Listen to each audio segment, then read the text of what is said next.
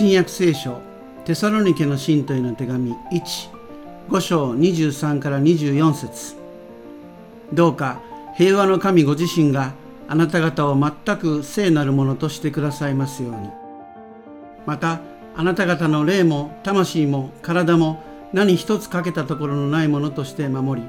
私たちの主イエス・キリストの来られる時火の打ちどころのないものとしてくださいますように。あなた方をお招きになった方は真実で必ずその通りにしてくださいます。はい、えー、おはようございます、えー、今日の、えー、礼拝ははい、えー、ペンテコステを記念する、えー、手術礼拝です。えっ、ー、とペンテコステっていうのはえー、一言で言うと、教会の誕生日とおっしゃる方も多いんですけれども、えー、イエス様が亡くなられてから間もない頃、弟子たちがイエス様と再会するという体験を経た後に、自分たちに精霊の炎が降ってきて、そしていろいろな言葉で宣教を始めたという故事が元になった、それでお祝いされるようになった教会の暦です。えー、クリスマスとイースターに比べてちょっと地味なお祝いなんですけれども、まあ、この3つ、クリスマスとイースター、えー、ペンテコステを合わせて、えー、キリスト教の三大祭とも言われます。え、さて、え、今日は、精霊って何ですかという題でお話をすることにしました。え、というのは、え、まあ、三位一体の神様と言われますけれども、え、神様とイエス様は、まあ、完全にとは言わないまでも、まあ、精霊となるとですね、えー、よくわからないと。神様、イエス様は、まあ、なんとなくわかるような気もするけれども、精霊はわからないという方が非常に多いからなんですね。えー、精霊というのは、えー、新約聖書が書かれたギリシャ語で、えー、プネウマハギオンと言います。プネウマハギオン。で、プネウマという言葉が霊を表すというのは、えー、ここの礼拝でも何度か登場した話だと思うんで、ご存知の方も多いと思うんですね。そして、プネウマというのは、霊と訳されると同時にえ、風であるとか、息のことでもあります。まあ、聖書の時代の人たちにとっては、霊も風も息も同じもの、あるいは非常に近いものだったんですね。えー、風が吹いてきたとき、それは霊が吹いてきた。あるいは、人間の鼻と口を行き来している、その風が息であり、えー、それは自分の霊が出たり入ったりして生きて動いているということだと、まあ、感じていたわけです。えっ、ー、と、先日ですね、えー、神ちゃんの解き明かしの中で、えー、復活されたイエス様が弟子たちに息をふーっとこう吹き入れられ、吹きかけられたという、えお話が出ていましたけれども、えこれもですね、言い換えれば、息。それは霊を吹きかけられたということでもあります。えそれから、え天地創造の時にも、え人間は土の塵でこう形作られて、その羽に命の息をふーっとこう吹き入れられられたとこう創世記に書かれていますから、やはり息と風と霊は同じものだという感覚だったんですね。で、そうなると、私たちが霊というものをなかなかわからないのは当たり前といえば当たり前なんですね。なぜなら、私たちの感覚と、私たちの感覚や世界観と、その古代人の感覚や世界観が全然違うからなんですね。昔の人たちは風や息や霊、風も息も霊そのものだというものの見方をしているわけです。ですから、この世のあらゆる場所にですね、こう、霊が満ちていて、そしてその霊が吹いたり動いたりしているわけなんです。でも、私たちはそういうものの見方ができなくなっています。こう科学革命の結果ですね、近代以降ですね、目に見えないものや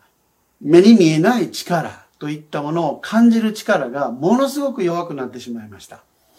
風も息も、これはただの空気の流れで、空気の中身はほとんど窒素と、あとは酸素。人間が息を吐いたら酸素が二酸化炭素に入れ替わりますとか、そういう程度のこと。それを知ってしまっています。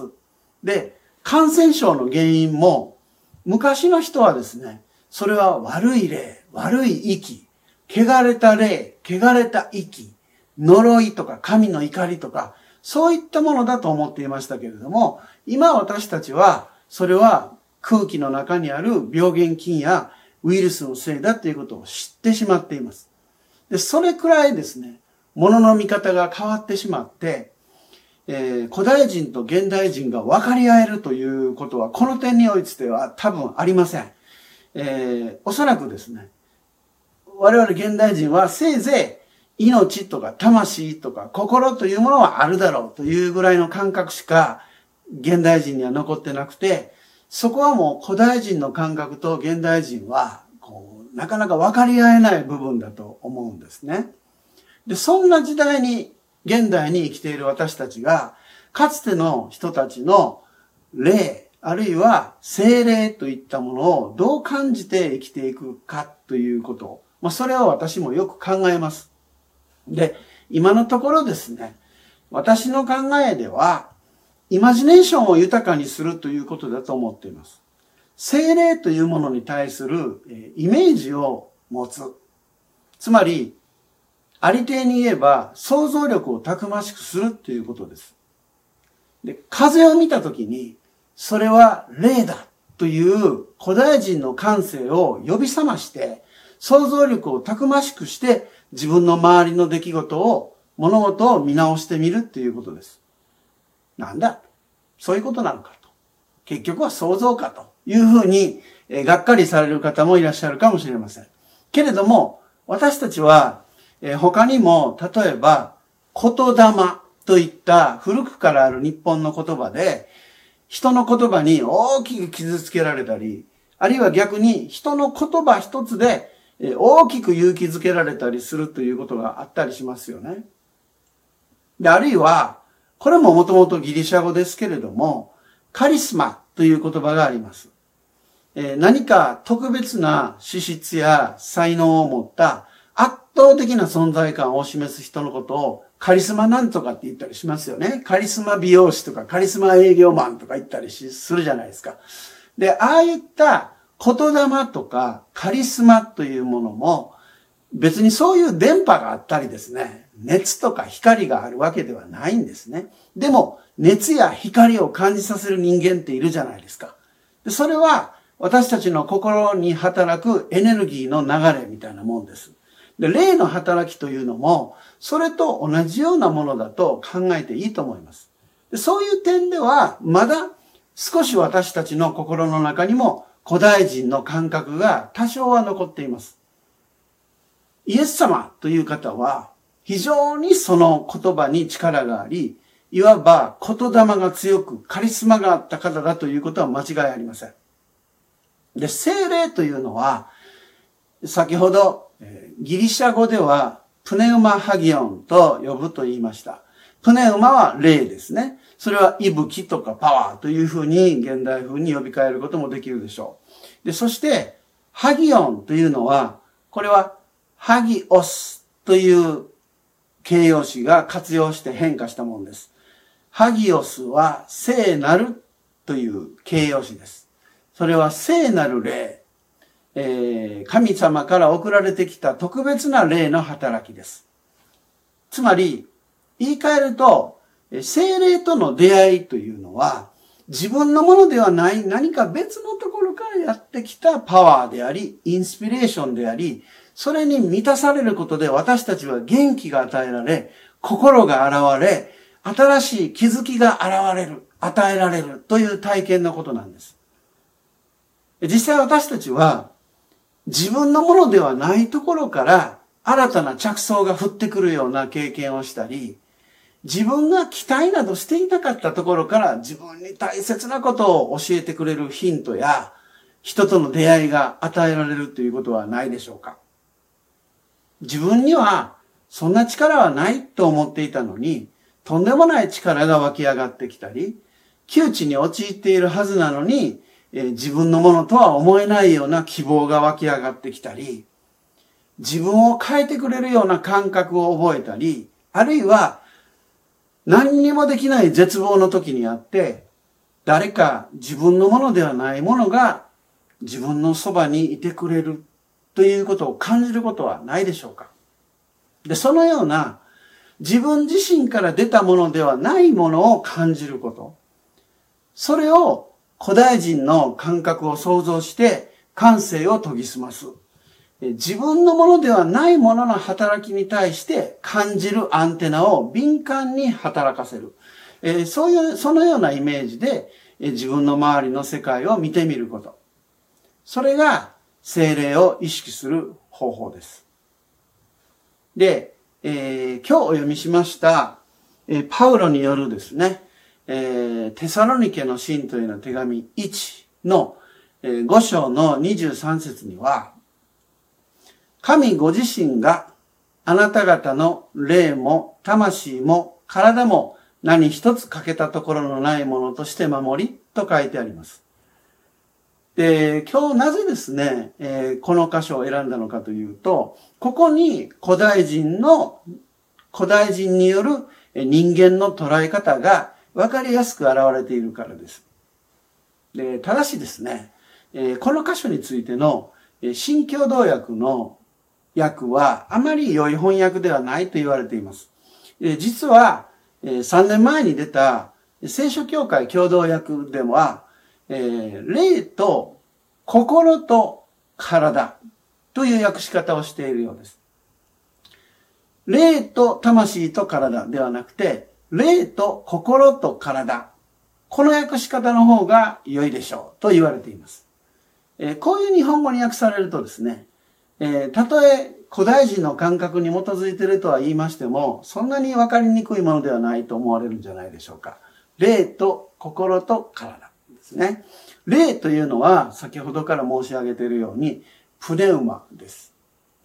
えー、体というのは、これはまああんまり普段あの私たちの礼拝で引用してはいませんでしたけれども、ソーマという単語なんですね。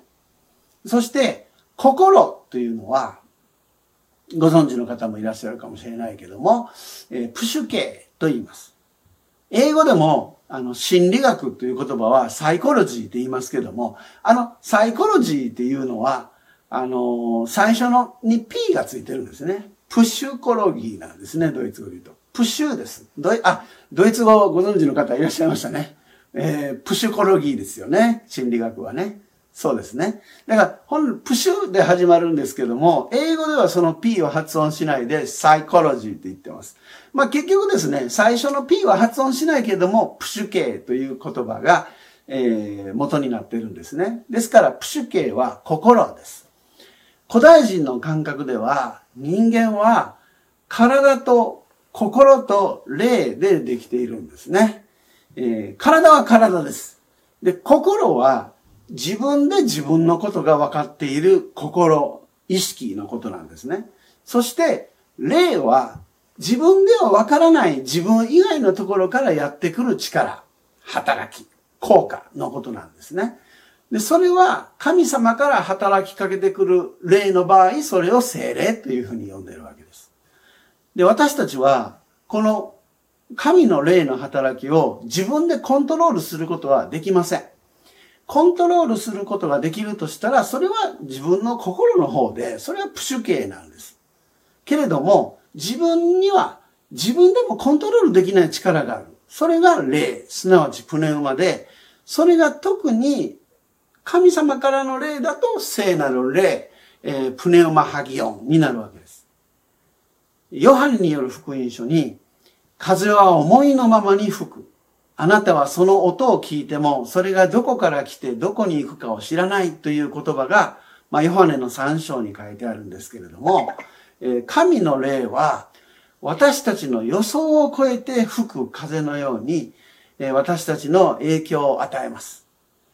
予想を超えているのですから、私たちは、神様、どうぞ精霊を送ってくださいと祈るしかありません。けれども、精霊はそのような目には見えないけれども、私たちに大切な何かを気づかせ、導き、力を与え、癒してくれて、生きる意義を与えてくれる。そんな風のような働きのイメージなんです。それを感じ取り、信じようとすることが私たちのライフスタイルでもあると言えるのではないでしょうか。